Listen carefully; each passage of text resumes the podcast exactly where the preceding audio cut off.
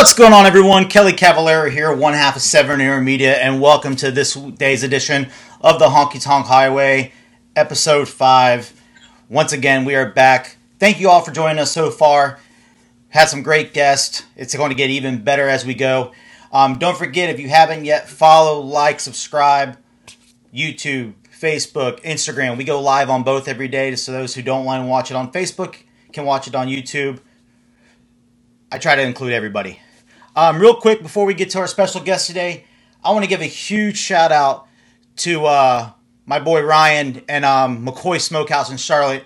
Um, Will Craig just shared uh, yesterday, and I know I shared it on my page. Um, they partnered with Tito's Vodka, and they're going to give away over 500 free meals um, to families in Charlotte, North Carolina, thir- on Thursday. Um, huge shout out to Ryan and the boys. They always take care of me and the rest of the Line Dance crew who comes up and visits Will um, over at the Smokehouse. Great food as always. Just wanted to give them a huge shout out. That's awesome that what they're doing with um, with everything going on in the world right now. So, Will, I know you're watching. Tell Ryan, awesome job.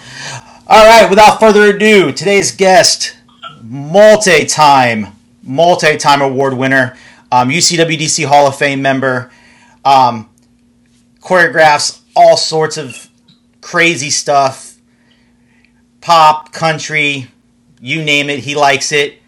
Mr. Showcase himself, John, Mr. Pickles Robinson. you know I had to throw in the Mr. Pickles here. What's up, John? Thanks for joining me today. Howdy. I, I figured since this was called the Honky Tonk Highway that I should use my southern accent and I should probably probably wear this. what do you think? Uh, well, first of all, isn't it on backwards? No, it's not actually. oh, was it not? I'm sure Chris just loves it when you break out the costume. um, so, for those uh, uh, who don't know so much about you, give us a little history on uh, on yourself, real quick. Alrighty. Well, I've been around a long time. I don't know how quick this can be. um, I started uh, line dancing in 1993. I was living in Green Bay, Wisconsin. Uh, my partner at the time uh, had a friend who wanted to go to the local bar. It was called the Grizzly Rose, and it was patterned after the Grizzly Rose in uh, Denver. Uh, very, very, very cool bar. Uh, she did not want to go by herself, so she asked Sam to go with her, and he said, I don't like country music. I don't really want to go. At the time, I wasn't a big fan of country music either, uh, but I said, Hey, it's a bar. I'm 20 something. I'll go with you. I can sit and drink and watch. Uh, so that. Was your drink of choice started. back then still bourbon? Uh, no, I actually liked. Uh, what did I like back then? Probably Long Island iced teas. I- that was my favorite. Um, so '93 started. I started going out with with her. She lasted two weeks. It was ladies' night. She was worried she was going to be attacked by all the guys. Uh, but as we all know, pretty much. I don't know about now, but back then, country bars were a pretty innocuous place. People went there to dance and socialize, and didn't really go to pick up people. Not that that didn't happen, but uh, so she she just didn't really enjoy it and didn't go any after the second week. And I kept going because I found it fascinating. Um, but a year later, somebody or the uh, instructors that were there were uh, well, considering I was in my 20s at the time, they were older. Uh, and they decided they were teaching too many nights a week and they wanted someone to take over one night. So that by this point, I was dancing with a, a coworker of mine who was also a friend. Her name is Diane. Uh, we were doing all the line dances, all the pad and partner dances, all the couples lessons. We did all of it and loved it. So they came and asked us if we would like to teach one of the nights, and I said, sure, never having done it before. Diane, being the sensible one, said, wait, we don't know anything about teaching. And I'm like, how hard can it be? You just put a microphone on and you talk. Right? So I quickly learned there was more to it than that. Um, but anyway, so I started teaching a year later, started competing. Uh, somebody said, You're really good, you should compete. About a year after that, I started competing on the UCWDC circuit. That's the United Country Western Dance Council, for people who don't know what that acronym stands for. And started, I didn't win at first. Um, I usually placed in the top four, top three. Uh, but at the time, I had no um, specific dance training other than just going to the bar and dancing. So um, I, you know, have always worked at my craft, tried to get better, try to learn. It's always a learning process. Being a dancer, being a choreographer, being an instructor, it's a continual learning process. So anyway, I did real, started doing really well at the comps, and uh, next thing I know, I was starting to get invited to teach at weekend events. Uh, and 1997, I think. I by that point Scott Blevins had come on the circuit, so I want to give a shout out to both Scott and Joe Thompson, Joe Thompson Szymanski. They were my role models back then. So Scott came on the scene, did all these really cool dances. He brought his team. They would do their demos like all dressed the same, looking awesome. And it was very impressive to watch. And long story short, I decided that if some hick farm boy from Texas, because that's where he came from back there, with his long, with his mullet, his long hair, right? If he could come on the scene, and I mean this in a good way, if he could come on the scene and take it by storm and then start teaching and become this big star, I figured, why couldn't I try it and see what happens? So I had a really good job. I quit my job, decided to try this for a full time career. And then one more shout out, Jamie um, Marshall. Back then, we were friends from the competition circuit. So she said, you know, if you need to, you can come move to Louisville, Kentucky, live in my house. I'll help you get your career started. And basically, that's what happened. I moved to Colorado for a year. A lady hired me to come out there and teach. That didn't pan out so well. Uh, called up Jamie one day and said, "Hey, guess what?" And she said, "When will you be here?" So, yep, moved to Louisville, and uh, she helped me get started. She well, she helped me get started traveling the circuit because at that time, email was like a brand new thing. So she set up an email address for me, which was Mr. Showcase at AO, at that time it was AOL.com. Um, uh, because I was the showcase champion at most of the events that I uh, competed in. And for people who don't know what that means, back in those days we had three categories of comp. Um, classic, which is where they everybody does the same line dance, and then you can add variations showcases where they give you a track. Everybody gets the song, but you choreograph your own routine to it. So everybody had a different routine. That was my favorite. I love that. But I also really enjoyed the Renegade division, which they didn't keep around. I wish they would have because that was so much fun. And in the Renegade division, they would play like a medley of music, sometimes just two songs, sometimes three, sometimes four, and you would have to choreograph it on the fly. Yeah, you got like what an hour. You had like an hour or something before. Um, yeah, well, before the comp. In the, yeah, in the very beginning, no. In the very beginning, you never heard the music. Oh, really? Yeah, you would go on the floor, the songs would come on, and you had no idea what rhythms were going to be played. You just winged it. Um, and it was so cool. I love that. I really yeah, loved that's it. A, it that's a really. I, I, I always loved watching the Renegades when we go uh, to UCWDC events that had it.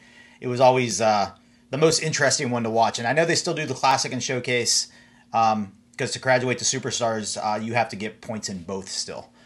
That I yeah. do know it was a really fun time. And then because I started winning competitions and was making a name for myself on the UCWDC circuit, I started getting invited to more events. Jamie helped. She sent out a uh, crafted an email message for me. Uh, she's always been a good marketer. And uh, basically, she said, You need to promote yourself and say, Hey, I've won all these titles and I'm available to teach your event if you want to hire me. Uh, and that's how it started. I quit my job and, and started that full time. Just outright quit um, the first two years were really tricky, so I just want to let people know that it's probably not a good idea. if, if, you want to be a full time dance instructor, just to quit cold your regular job cold turkey and go for it. But um, it actually worked out for me. It was a, the you know I could you know you hear stories about people having no food to eat. That actually happened to me, but. Um, in the long run, it's been a blast. I've been doing this now full time since basically 1999. Um, and I love year. teaching. Say that again. Ninety nine was a good year. Yeah, it was my first year of college. So, ah, so it's been you know I really I, people say to me sometimes, do you get burned out? Do you not like it anymore? And that has never happened to me. Um, I love first of all I love dancing. That goes without saying. Anybody who's ever watched me, I love dancing. I love teaching. I love teaching. There's nothing nothing more rewarding to me than presenting material to a group of people who have no clue how to do it at the beginning of an hour. And then by the end, they're all like clapping and cheering and smiling and having a blast with it because that means you know you were able to convey that information to them in a way that made sense, and they're enjoying it. So I love it, love it, love it, love it. So that's it in a nutshell. My whole life.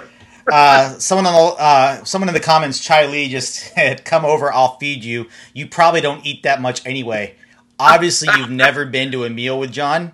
Um, sit down with one meal with John um, on a Sunday night after an event.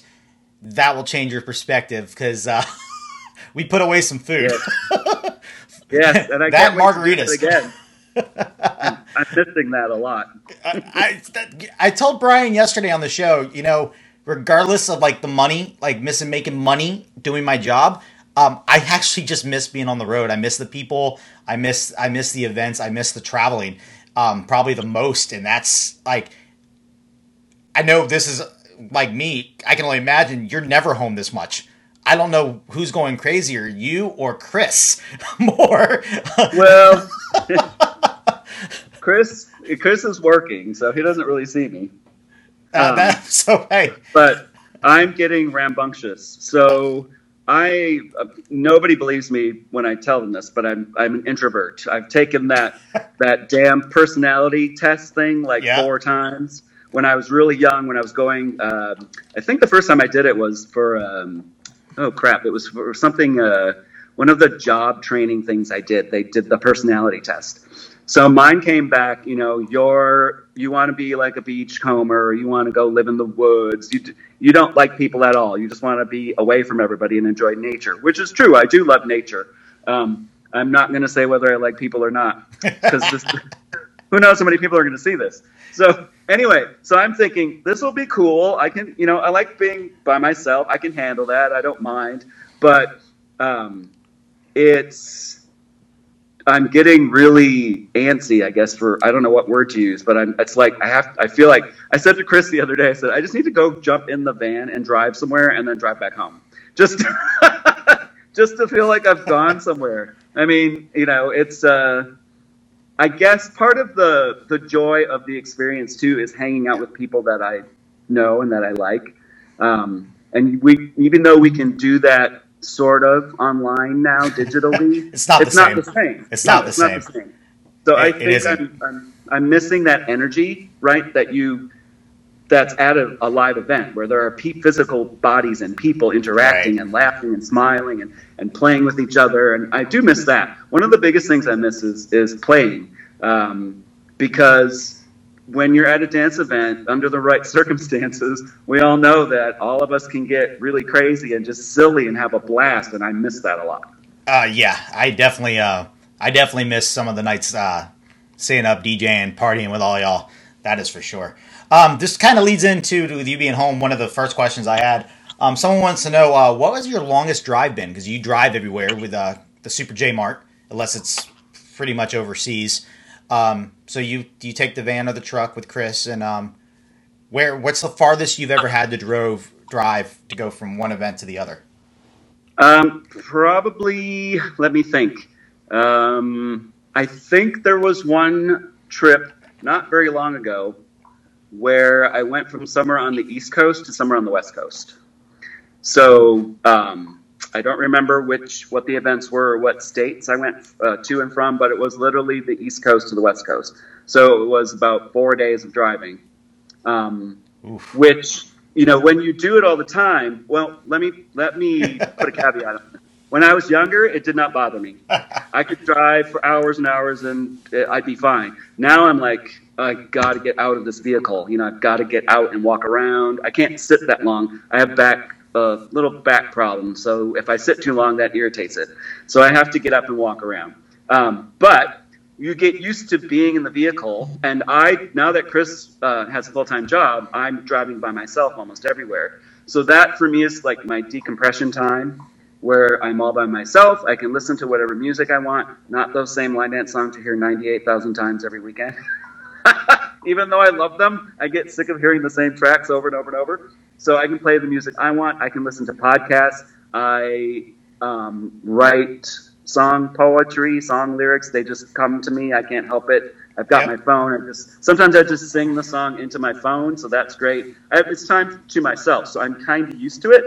Um, uh, and that's part of the the whole experience. Now, having said that, I think the most stressful trip was just recently when I did an event in Lubbock, Texas. Scooter Lee, Dancing yep. for the Dream. This, I think this was last year. Um, yeah, it was. I did that, and then the very next day we had to be in Las Vegas for the uh, Vegas Dance Explosion. I, so, I remember that. Yes, that was this past year. Yeah. So I flew Chris down to Lubbock so he could drive us to Vegas because otherwise we weren't going to. I would never have made it there in time right. to to get set up. Um, so that was probably one of the more um, stressful drives. Not even the distance; it's just that we had to get there, and if he hadn't been there, we wouldn't have made it. So. Yeah, Chris just chimed in a few seconds ago. Uh, he said your longest one was uh, Boston Showdown to JP's spring event in San Diego. that so, sounds that sounds right because I know it was East Coast to West Coast. Leave, leave it to leave it to Chris uh, to remember that. That would so he would. One of the yeah one of the cool things though about being able to drive everywhere is if there's time, I can stop whenever and wherever I want.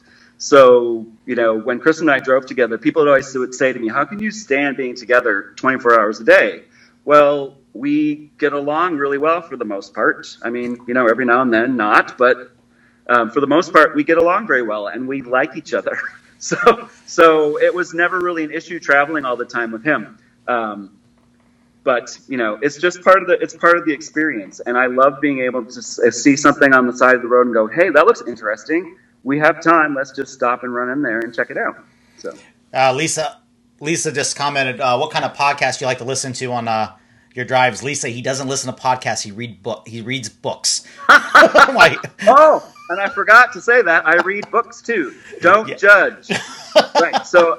Uh, this is true. You're, you're probably all going, "What? You read books while you're driving?" No, let me clarify that. I don't. Re- I don't read books when I'm driving in heavy traffic. I don't read books, you know, in cities. I, I only read when I'm driving across Kansas or Colorado, typically. Um, and yes, this is when I'm driving myself, not when Chris is driving. So, but, for any of um, you uh, law enforcement officers out there watching the show, um, do not look for the minivan driving through a uh, middle of nowhere, Texas or uh, deserts. Um, just mind your own business, even if it says I love line dancing. Just go drive by. You don't need to pay attention to what he's doing I behind actually, the wheel. I actually told a uh, policeman this story one time. Because all this driving you do, it's got to be hard to stay awake. I said, it is. And the only thing, even podcasts will put me to sleep. If I'm not doing something active, I will fall. I have this thing where I can fall asleep instantly.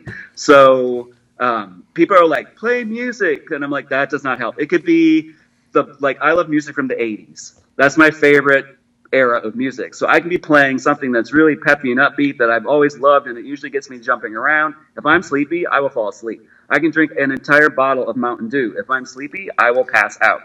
It doesn't matter. The only things that keep me awake eating because it is physical action, right? I'm having yes. usually I have like a bag of trail mix or something or carrots or something where you have to eat one at a time or chips or something. So it's amazing that I'm not hugely obese from all the eating I do on the road. Well, as but, much as you move at a dance event, you you burn off a pretty good amount. It, it so I can only imagine. And, and, Jeff, I'm answering Jeff Mullins. I'm trying to look out of the corner of my eye at the comments on my laptop over here. And These he are... said, "Holy smoke, that seems dangerous." Ha ha ha. So, uh, well, and so I was telling a policeman this, and he goes, "You read while you." He's a line dancer too. He said, "You read while you drive." I said, "Yes, it's the only thing that keeps me alert." And I said, "Sometimes it takes me like 20 minutes to read one sentence because I'm constantly looking in the side mirror and the rear mirror, you know, to make sure no traffic's coming up on me." But keep in mind, I usually only read when I'm driving across Kansas or Colorado. There's nothing to hit. That's You're how driving- I feel it through the first part of uh, Georgia. I seventy five is horrible. It's a state that shall not be named. I, I usually don't bring it up. Big Jim's probably going to yell at me because we do call it the state that shall not be named. It's like Voldemort. We don't say the name. Um, Byron Roberson just said, use sunflower seeds. Uh, that's actually what I do. Uh, Kelly will be contested to this. I carry a jumbo bag of sunflower seeds in a big old cup um, um, with me at all times, pretty much, because I have to have that constant doing something. I either talk on the phone – because um, Kelly, when she's with me, sleeps. Especially, I don't think she's ever seen the state of South Carolina once. Um, the minute we hit that that state line, it's she doesn't wake up till we hit North Carolina. um, speaking of Byron Roberson, uh, better known as Country Soul, um, he's actually going to be on with us next week. Uh, so check that out, April 23rd, Thursday. We're going to talk about the whole uh, line dancing scene out in uh, Cali. So, um, got a couple questions sent in to me. Um, Absolutely. So this should be some of these are good. Um, I'm going to definitely uh, some of them. Uh, what is the first dance you've ever wrote? The first line dance you ever wrote when you started choreographing? I don't remember. Um, but well, what I do remember, the one that stands out in my head, it was to um, Brooks and Dunn song because I started dancing in the mid '90s and they were huge. Um, oh, I can't think of this. It's in my brain. I can hear the the beat, but I can't think of the music. Anyway, Brooks and Dunn song, and it, I made a completely symmetrical 96 count dance. so basically, basically, it was 48 counts, and you did, you know, everything repeated. So like each eight yeah. was symmetrical. Um, oh, I can't think what the track was, but that was my first choreography. It was like one of the first, probably one of the first ones. 96 counts. um, and I entered uh, at that time the Fort Wayne uh, Dance Team Showdown is what it was called. Uh, now it's the Fort Wayne Dance for All that Jamie and Barney uh, run. But back then, the, the Dance Team Showdown was one of the biggest, biggest events that I had ever been to. So after I did a few choreography entries in some of the UCWDC events, I decided to take some of my dances there because they had a great choreography comp. And I believe the first year that I entered, I, I think it was the first year, I had two dances and they took first and second place out of hundred and some entries. So that to me was just mind-boggling that that I would you know these two dances because I wasn't you know I didn't have a lot of experience doing choreography, but I'm very musical. Um, I have always been my entire life. So you know things in the music call out to me you know, rhythm structures, instrumentation, vocal nuances, that all runs through my head. So I think I had a good um, basis for doing choreography just in, innately. Um, but it blew my mind to take first and second place out of 100 some entries. That was just nuts. Um, and that those were some of my first uh, dances. Um, don't ask me what they are. I've got the sheet somewhere in file and probably in my storage unit. Um, but that was really cool. And so, uh, if anybody wants to ask me, like, well, what's your favorite dance you've ever written, or something like that, I don't really have one. Um, yeah, that's that's on the list. well, one of one of my absolute favorite ones that I did was a recent one, and it was um, "Summer Heat," which I wrote to the Luke Bryan song "Sunrise, mm-hmm. Sunburn, Sunset," or "Sunrise," whatever it is. Yep. Um, I um, really liked the combinations I came up with to that song, and it feels good to me and my body when I dance it. So I every time I taught it, I would say I don't really care. Not trying to be flippant, but I don't really care if you guys don't like it because I'm really pleased with the dance. Um, there were dances that I wrote that were cool for the the moment. Um, one of the ones that people keep reminding me of every now and then, way back, I did a hundred and I don't remember how many counts. it was long. Never dance. It was 128 counts, maybe. Um, very high energy, lots of high impact, high energy moves because that's the type of stuff I was really into. Um, and that was a cool dance for the time back then in the you know late 90s, early 2000s. Hot potatoes always going to be a fun one because that was a huge hit around the world. Um, fresh, people still enjoy that today. Um, I still love dancing it. People always want to do want me to do dance dangerous. Yeah, yeah, about to um, say which it's pretty much my signature dance, and that's yeah. uh, there's a story behind that. So I'm going to tell that really quick. So um, back in 19 oh gosh, I don't remember what year, but Janet Jackson, Rhythm Nation, whenever that came out, um, I loved that CD and I loved that song, uh, Rhythm Nation. So I started writing, choreographing a dance to it and I only did 32 counts. And then at this at that point, I was living in Colorado, and a friend of mine who was also a dance instructor there she said, I said, I want to show you this new dance of mine and tell me what you think. And she said, it's too short. It, it needs to be longer. There, it feels like there should be more to it. So Dangerous was originally only the first 32 counts. None of this arm stuff was even in there. So um, I was watching television. There's a, a, little sad note to this story. My mom died that year. So um, I was to get my mind off of it. I was watching a Janet Jackson marathon, video marathon. Um, and Rhythm Nation came on. And when I saw them do the arm, this is taken right from the video, that whole little arm thing. right. I just stole it. And I tell her, I admit that. I'm like, I took this from the Janet Jackson Rhythm Nation video because I thought it was cool. Um, but that wasn't in there originally. And I don't think if I had done the second half, I know if I hadn't done the second half of Dangerous, it would not have been as big as a hit as it ended up being. But part of that success I have to owe to Joe Thompson Szymanski because when I was living in Colorado, Scott Blevins asked me to go on a tour of the UK with him. And I couldn't do it. I was working three jobs just to pay my rent. And I said, I can't get the time off from work. I can't do it.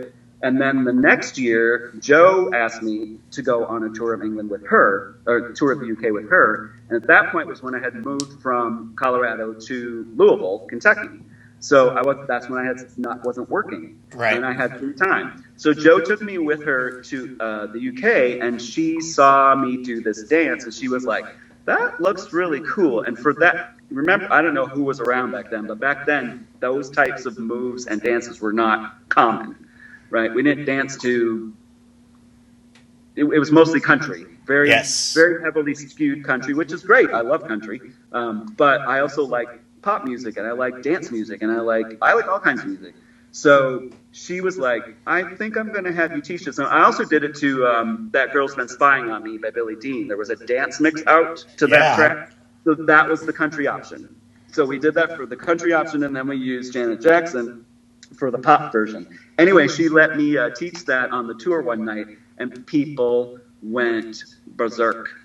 like, you know, it was just, it was crazy because um, then I discovered I was at a back in the day when we didn't have downloading. Um, I used to go to used CD stores a lot because I love my music. So I'd go in and I'd just grab a pile of CDs and sit. They had listening stations. You could listen to whatever songs you wanted and then decide if you wanted to buy them.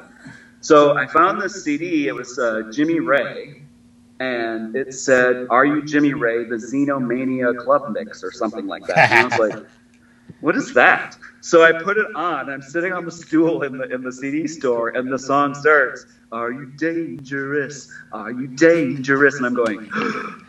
I was like, "Oh, please let it, please let it work, please let it fit." Um, and so I'm sitting on my stool and I jump off and I start doing dangerous in the CD store, and everyone's looking at me like I'm insane. But it fit beautifully, and that's what the dance ended up being a big hit to was that Xenomania club mix of Are You Right. Are You Jimmy Ray? So, yep. So that I would have to say that kind of gave my career a huge boost because it became like a worldwide sensation. Nice. Uh, J- Big Jim says uh, you were kind of like the Guyton back then. Well, yeah. Well, uh, to, to the extent to the extent that I mean, Guyton is Guyton's amazing. Guyton is. I've always said that I admire. I'm going to say it right here. I don't. I, I because I'm very proud to say that I think Guyton is an amazing instructor. Um, when he choreographs that stuff, right? I don't. I don't feel comfortable doing a lot of it. It's not my thing. Like it's, I can do it. I can dance it. He said to me once, John, you can do all this stuff. I said, I know, but it doesn't feel comfortable to my body. You know how some people look really good doing hip hop and some people don't. Some people look really good doing a waltz and some people don't. I mean, Right. we all have our we all have our genres that appeal to us more. Yep. I tend to like hoppy, jumpy, aroundy stuff and really, really pretty stuff. The two extremes. So, um, but when Guyton came on the scene and some of the dances that he brought, first of all, I thought his choreography was just um, really cool. Um, and I was a fan from the beginning. Of course, we all thought he looked like a freak at first.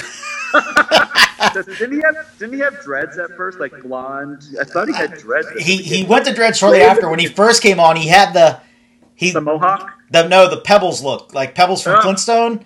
He wore he had the visor and he had the hair that sprouted out like Pebbles. Um, So, well, but that's what I mean. We were all like, "Who the hell is this?" So anyway, then, um, but I will, I will always say that I think he's an amazing instructor because I remember one event he brought this amazing, really cool dance with all this tutting and all these hand gestures, and I was like, no one's going to get that. Not that I had, not that I didn't have faith in him and his choreography, but I was like, oh, people are they're not not going to look good doing it. And I watched an entire ballroom of, don't be offended, y'all, old ladies. right? I watched an entire ballroom of these older women learning this dance and looking really good by the end of it. When the music was on, they were all doing it. They looked awesome. They were doing the tutting. I'm just like, this is the most amazing thing I've ever seen. So anyway, yeah, he. But so at my at the time that I did Dangerous, it was we didn't do hands. Nobody did hands. You didn't do hand. You didn't do arm and hand things, right? So that freaked people out. Some people didn't want to do it. They refused to do it. They're like, I'm not doing that because it's got hand motions in it. And I'm like, it's dancing. To me, it's all dancing. And if you, if you look at it now, if you look at our scene now, the line dance scene, and all of the influences that we brought into it, it's a whole different animal than what it used to be back in the in the 80s and the 90s. So I like the progression. I think it's cool that we've incorporated other kind of styles and formats and worked them into our line dance um, repertoire. That's that's really neat to me because it gives us different ways to express ourselves to music. Yes, very. Uh, I definitely like how the incorporation of the different styles, um, still to this day, because you you don't stick to one style at all. You go from country to pop to waltz to lyrical. You you go from one to the other, pretty much from dance to dance. You don't usually stay. Yeah, I I don't know really where that comes from, other than the fact that I enjoy all different kinds of music. So, and if a song inspires me or motivates me to move my feet and my body a certain way, then I just can't help it. I'm going to have to choreograph to it. Um, that's that's one of the things I love about what I do as well is that you can have so many different types of people and so many different types of of um, uh, what's the word I want? Uh, I can't think of it, but people have different preferences, right? Right. So I love to dance with the country crowd. I love that. I started at a country bar. I will always love dancing with a country crowd. It's the energy's there. It's fun. They like to make noise. They like to stomp. They like to wiggle their butts around, you know. And I love all that. I love teaching at country bars. That's one of my favorite things to do. Is favorite is the word? It is now. So, uh, but I, I started at a country bar, so I really enjoy teaching at country bars and clubs. And I'm very appreciative of all the bars and clubs that invite me to come teach there. Um, and it's it's really interesting to me because that's my home. That's where I came from. Right. And I learned to be an entertainer, sort of, from starting at a country bar you not only have the people that are with you on the dance floor, but you have all the other people that are around the outside, drinking, talking, playing pool, uh, throwing darts, whatever they're doing in the club. You should be entertaining the entire place. Right. So when I when I teach, that's my goal is to entertain everybody, even if you're not on my on the dance floor with me. I want you to be entertained, so you're not like, oh God, when's this going to be over? So we can you know hear the you know hear the DJ play. Um, so I love that, but I also love I love I love most of it. I mean, there are certain things that eh, sometimes I'm like, yeah, that's not my thing. So that's great. I get a I get a break then. I don't have to be constantly dancing on the floor. That gives me time to relax. But I love I love pretty stuff. I love really beautiful waltzes and nightclubs, lyrical stuff. One of um, Fred's dances, Witness. Oh my gosh, that is just so cool. I'm when that that made me cry when I learned that dance, uh, and when I danced it, it made me cry. Uh, one of my favorite dances is Rhea Voss's Bittersweet Memory. Bittersweet Memory. Same thing. I can connect to it, um, and I get very emotional when I do that one. Um, that is what I love about this whole scene is that it can get us in our souls, right? So. Um, someone asked earlier, uh, was there any one particular song or dance uh, that you learned and heard when you were first starting out that kind of got you to want to stick around line dancing? Like, what was that one? Like, everyone usually has that aha moment where I'm really going to like this because most times, nine out of 10, they go to their first lesson and half the time the song is probably not what they prefer. um, and that, especially like at a country bar, if you're if you show up there with your friends, the first one might be, but that second or third one down the road, like, oh, I really like that song. I hear it on the radio all the time. Did you have one of those that just kind of got you hooked? Well, remember I'm old, so I don't really remember that far back. but what I do remember is when I started going to the Grizzly Rose, the instructors there taught a very limited um, repertoire of line dances. Um, they pr- kept it pretty easy. Um, and I would venture to guess maybe between 16 and 24 dances was all that they taught, all the time. So some of those were really fun. Ski bumpus. I mean, back then, you know, we would do it contra. It was enjoyable because you were contra. You were with your friends.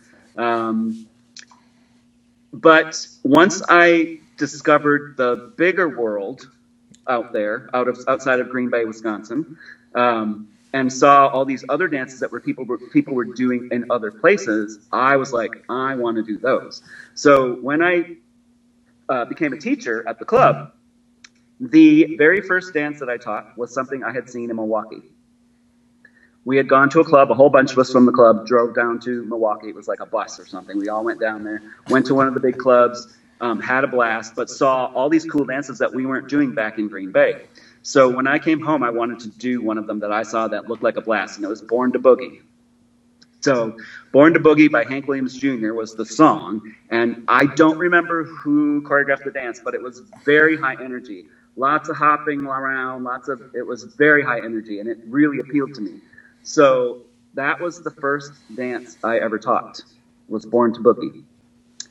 Um, while I, am going to finish the story by saying you should never teach a high energy, high impact dance for your very first one, because I, I, knew nothing about breath control yet.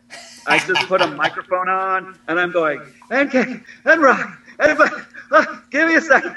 I could not breathe because I was it's all jumping and hopping, right? But I loved that dance. Love, love, love that dance. And then a dance that really, really, really caught my eye that I really still enjoy very much today was Scott Blevins' Swing Time Boogie. So um, I took that, I learned that from him at one of the UCWDC weekends, I believe. And then I decided to bring it back to the club. Well, not to the bar, because it wasn't a bar dance. No. But I wanted to offer it as a workshop and say, hey, for those of you that want something a little more challenging, it's a really cool dance. It's really fun. Also, we, I had a dance team then, and we all learned it. And when people saw the team doing it, they were all like, what is that? We want to learn that.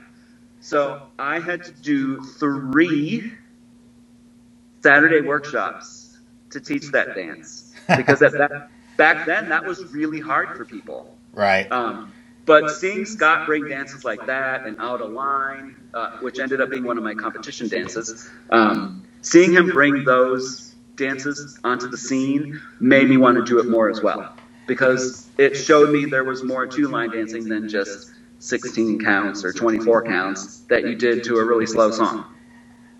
Yeah, I think um I think I actually put a uh, video up of Swing Time Boogie up on um our YouTube channel because I believe Doug Miranda drug him and Simon Ward and to do a demo. Yeah, out at um, in one of the nights at Vegas during the show, it was caught him off guard. He wasn't expecting it. He didn't tell him ahead of time he just said, "Hey Scott, come out here. I want you to do a dance." And uh, he said "Swing Time Boogie," and the face, uh, the look on Scott's face was like, "You want me to demo what dance?"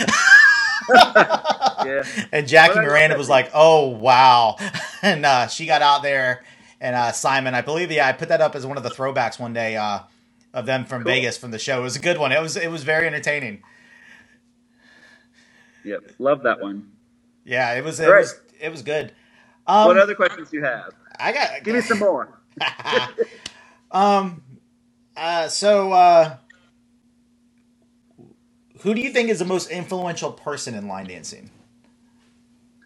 Ever? Uh, yeah, this one came from uh, Carol Craven, uh, World Line Dance Newsletter. Shout out to Carol for uh, everything uh, her and Stacy do. Um, yeah, she asked, uh, "Who is who do you think is the most influential person in line dancing?" Hmm, that's a really good question, Carol. Um, I'm not really sure how to answer it because different people have had different influence on different types um, of different phases. That at yeah. least that's where I got out so, of it. And, and it's continuing to be that way as well. So back when I started, um, let, I'll start from when I began and up till now. Kind of sort of do like a mini time capsule.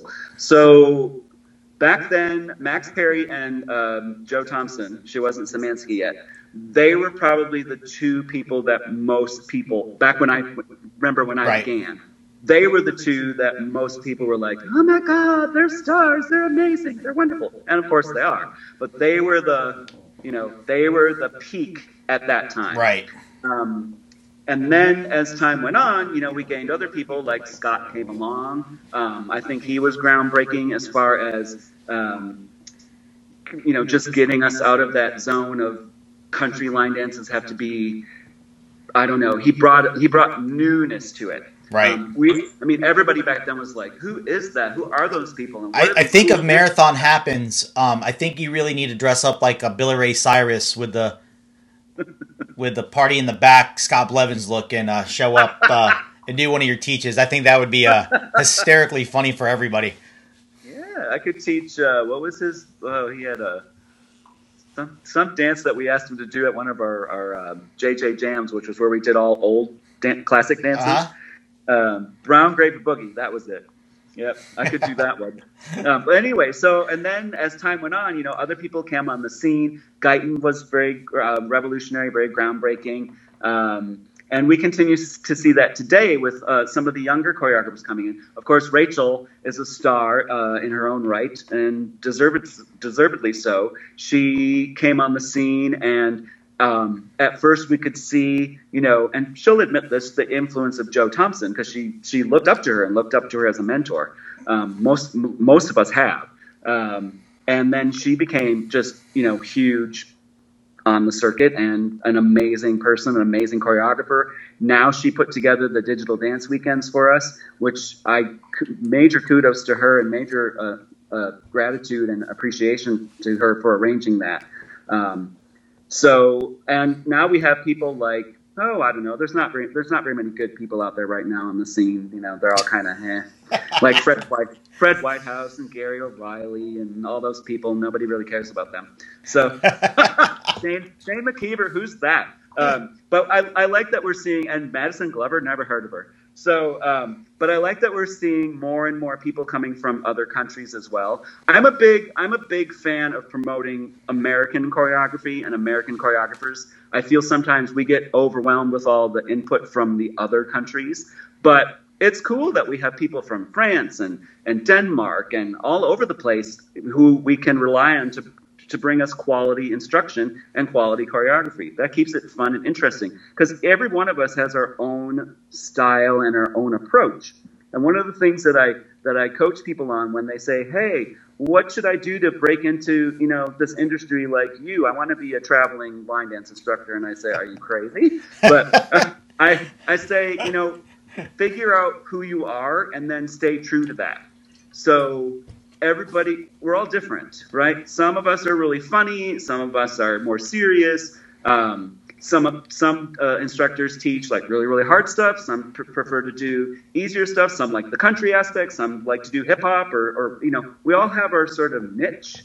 Um, my my thing, what I try to do is to wherever I'm at, whatever whether it's a club, a local lesson, like a Tuesday night class somewhere, um, uh, a bar, um, one day event or a full blown weekend is to bring the type of material that I feel those customers want the most. Right. Uh, so I change it up. I don't. I don't. Um, I have dances that I try to promote. Um, and one of the weird things about me is I don't feel a necess- uh, I don't feel a need to always just promote my own choreography. Um, I've been scolded about that by a couple of the top names. You should just teach your own stuff. And I go, but I don't want to. I don't feel. I, yeah, I'm, I'm happy if people want to learn my dances and spread them around and enjoy them. But the goal for me is not to push my own material. The goal for me is to push quality material that I feel people will run out to the floor to enjoy. So. I love I love teaching things that maybe no one would ever know if, if I hadn't brought it to the circuit. Um, and there's been a lot of them that I've brought, not that I'm bragging on myself, but there's been a lot of really cool dances that are still done that fill floors that I taught first. That wasn't my choreography because I like the dance. And if right. I like it, I want to be able to do it. So I want as many people to know it as possible. So that's one of my goals is to, to help you know, and then that will inspire future leaders and future innovators in our industry as well. If they go, hey, John Robinson taught my dances, everybody's doing it. Play that sax, Michael Metzger. Yes. You know, I remember when you love... took that because uh, Michael actually debuted that at Windy City one year, and uh, then you took it on the road right after he debuted it, and that that was a great song and great dance. Um, I always say uh, Madison Glover when she came over here for Fun in the Sun, she did the same thing for Lonely Drum. Yeah. Um, she debuted. She was the first one to teach Lonely Drum over here in the states, and after she taught at Fitz, it blew up like wire wildfire. It, it went everywhere, and it's still one of the most done dances pretty much at Absolutely. every event, every weekend. Um, and uh, sometimes that's what it's needed, especially for newer choreographers and, and less known choreographers.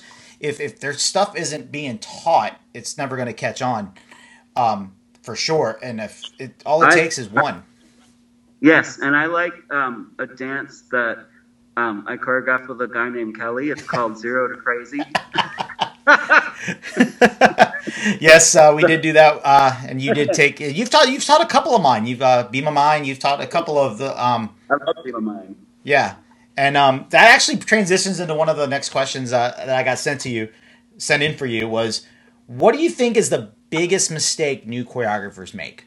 Like, what is the one thing that you that you see? And I I know personally, um, I ask you all the time. We uh, you you judge the uh, USLDCC um, you judge lots of choreography competitions. You judged at Fort Wayne.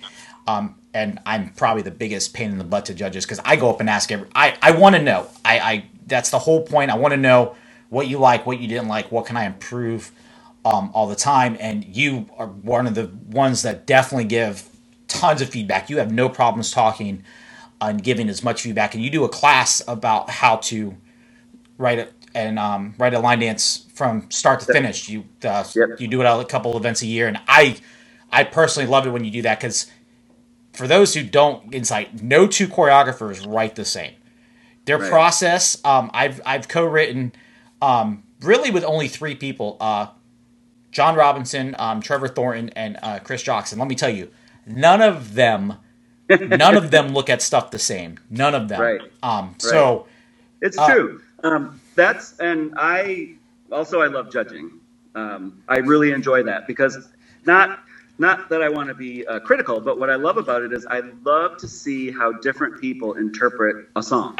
Um, this, this goes back to my love of showcase, right? I love to see what different people bring and what kind of nuances they pull out of a track, what they're hearing, how they're going to interpret that. Um, so I guess it's hard to, it's challenging to answer your question. Um, well, because that's what, I, so that's what I'm here for. yeah, but there's so many there's so many factors involved. Um, first of all, I want to say there's no right or wrong choreography um, because we all hear things differently and we're going to interpret them differently. Right. However, there are good and not so good ways to present the choreography. So you might have what you think is a really cool idea, um, and because this is one of the things I tell the new choreographers all the time because you wrote it, you compiled it, you put it together, you're going to be able to execute it and make it look good. However, if it has flaws, like if your um, your body momentum is carrying you to the right and you suddenly change direction to go to the left without a transition, that's going to be awkward for social dancers to do, and it's a flaw in your dance. Um, so I say learn as much as you can. Um, couple things that I do. Number one, if I feel like I'm just stuck and nothing's coming to me and I need some inspiration, I go on YouTube. I I've to, I've coached people and said, here, these are the people I follow. I follow choreographers, not line dance choreographers, people that do all kinds of other choreography, because then it kind of stirs up like I'm like, oh, that was really cool what they did there, and then it gets my creative juices flowing again. So watch other types of styles first of all that you're not comfortable with or that you don't know. Learn what your rhythms are. Please don't bring me a a waltz with hip hop moves in it, unless it's a funky waltz, right? um, but I see, you know, I, I, just from seeing, and even the dances that people send me, people send me dances all the time. They here's my new dance. Can you look at my step sheet? And I'm not trying to be rude, but I don't really have time. But now I do. But and nobody's sending, no one's sending me them now.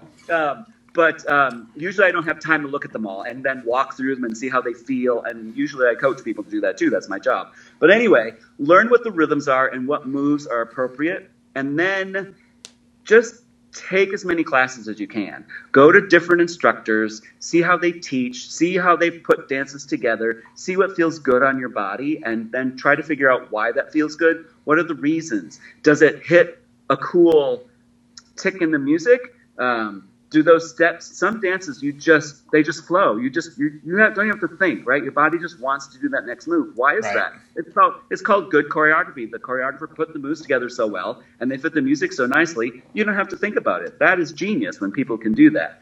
Um, so learn as much as you can um, and then try. I mean and also ask for feedback. Um, you'll you'll never grow if you don't ask for feedback. And there are people who i've spoken to in the comps who are like, no, I'm happy with my dance. I don't really care what you have to say. And I'm like, well, then don't ever expect to improve because growth in any medium is only accomplished by opening yourself up to new experiences and trying new things and learning, always learning. Yes, uh, Big Jim vote. Yes, that is my job as a competitor, Jim, is to give feedback. And I agree with John.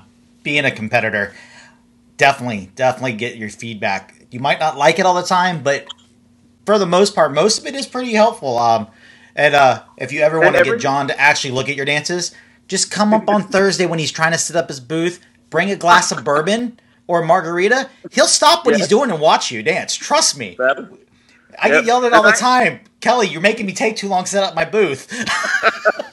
and I, I, actually like to um, give, you know, and everyone's going to have a different take on it. Um, so you may ask Rachel for her feedback, or you might ask Joey Warren for feedback, or whoever's on your judging panel, and we might give you different things to think about. Um, things that, that I'm going to notice the most, things that jump out to me, the musicality of it. Like, are right. you bringing out? I want to see. There's a break in the song, right? And it happens in the same spot every time, and you completely dance through it. That's going to bug me right? Yes. Or or there's there's there's there's like what I call a curve in the music. The music the music curves and, and changes or does something, but your dance is not mirroring that. It's not matching that. Those types of things are going to things. Uh, flow is also a big deal for me. Those are things that are going to stand on my mind. Other people might say, oh. You know, hey, I saw this move and it just seemed a little weird, and maybe you could transition it this way to, to flow better or whatever. So, everyone's going to give you valuable feedback if you're open to it. Nice. Um, I'm going to try to squeeze in two more um, questions. One of them I came up with, and it's a topic thing.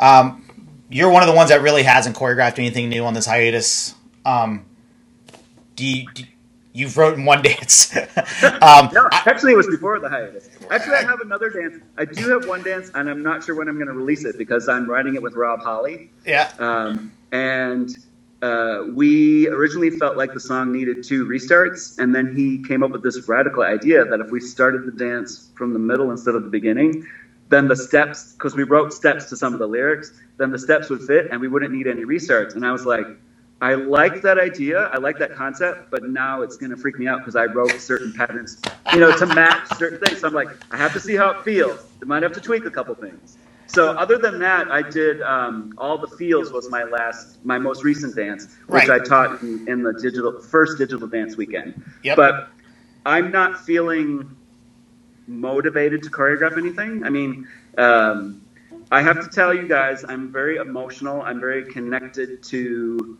other people and other people's sufferings or problems they're having, or just even in the world in general. So I've had to not I've had like today I've said I told myself I want to be in a good mood for this little uh, interview. You know, it's my first talk show, so um, uh, I didn't look at any news. I just deliberately tried not to look at any news articles, or, and my phone pops up with you know alerts all the time from this news source and that news source and Apple News, and I'm like, nope, I'm not going to click on any of those things. Um, so I have to be in the right frame of mind to do choreography. Right. Um, also, I have, to, I have to hear something that strikes me as something that I want to dance to. So people are suggesting music to me all the time, and I go, hmm, that's you know, it's not tripping my trigger. I have to be like, ooh, yeah, I want to write something to that. So I, I know we, I know we passed songs back six or seven times since we wrote the first one together, and haven't really fell on one that we both fell in love with and the one we did, it turned around and the next day someone released one to it. So there was that. All right, yeah. so I'm going to end with the exact same question I've asked the last couple people. Um, and you were an event, you uh, having your event in Vegas with uh, Chris, and uh, you doing the event in Kansas City now.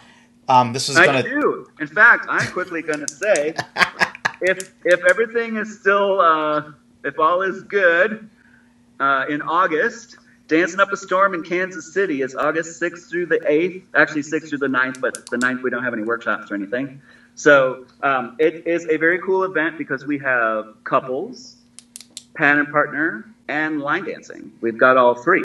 And this year, I'm very happy to say, if things work out, cross our fingers that we'll all be able to do this by then. Um, Darren Bailey and uh, Bracken Ellis are going to be our uh, two featured line dance instructors, and we have also have Melissa Culbertson coming uh, for couples. And then we've got all kinds of instructors that come back every year.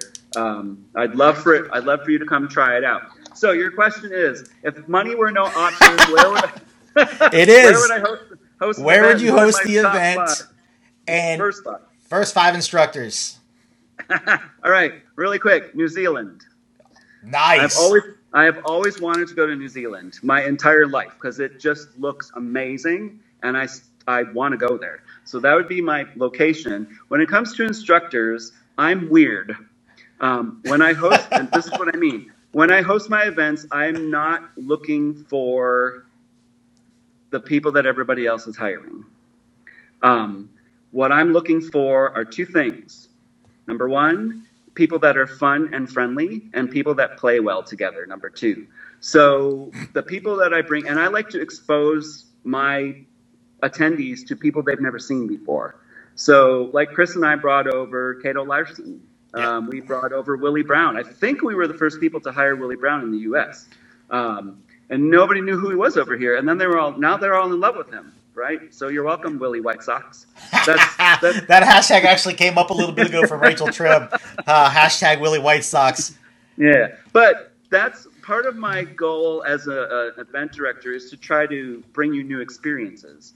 So I can't choose five people um, because it would have to be whoever I was in the mood to hire that at that time. Um, I will I will probably always have like what we call an A lister, if you want to call them that. Um, you know, I would love to have like a Fred Whitehouse. We have Darren, hopefully, in August at Dancing Up a Storm. Um, I always bring in like one of the big top names that everybody's uh, woo, right? But then I'd like to have other people. Like there are tons, and I wanted to do this before we stop. I wanted to um, just give a shout out to all the local instructors everywhere because without them, we wouldn't have all these dancers that are so excited to do what we do. Um, and a lot of those local instructors, because I tour all the time and I teach at a lot of local classes, which gives me a very unique perspective, I think, on this whole industry. And there are some amazing local instructors who are witty and funny and very clear, great teachers, great energy. And I would rather honestly bring one of them in and have them because it'll give it's new and exciting for them and it's new and exciting for the people at the event. Like who is this person and why have i never seen this crazy wonderful person before? Right? But i'm all about sort of giving the underdog if you will or the unknown person a chance in the spotlight. Very nice very nice. Well thank you john for coming on. It was great having you. Um, awesome time as always spending time with you. Uh-oh as he not a problem partner. Good to see you kelly Thanks everyone out there for joining us today. Um, don't forget, Friday we have a special at two o'clock um, Eastern. I'm putting on a one-hour class lecture, kind of on why your why your music and videos are getting blocked. Um, I've been live streaming for over six years now, and I have a little bit of info talking to the people at BMI and ASCAP and SESAC and some copyright attorneys, and um, I'm going to share all the information I have for free to shed some light on the whole why y'all keep getting blocked. And then don't forget tomorrow 5 p.m. Come join us. We got event director extraordinaire, one half of JC Dance Productions. My boss, Jennifer Cameron, is going to be joining me. So this should be hysterical, fun. It's going to be a fun time. So once again, thank you, John, for ha- coming on, and uh, we'll see you guys tomorrow.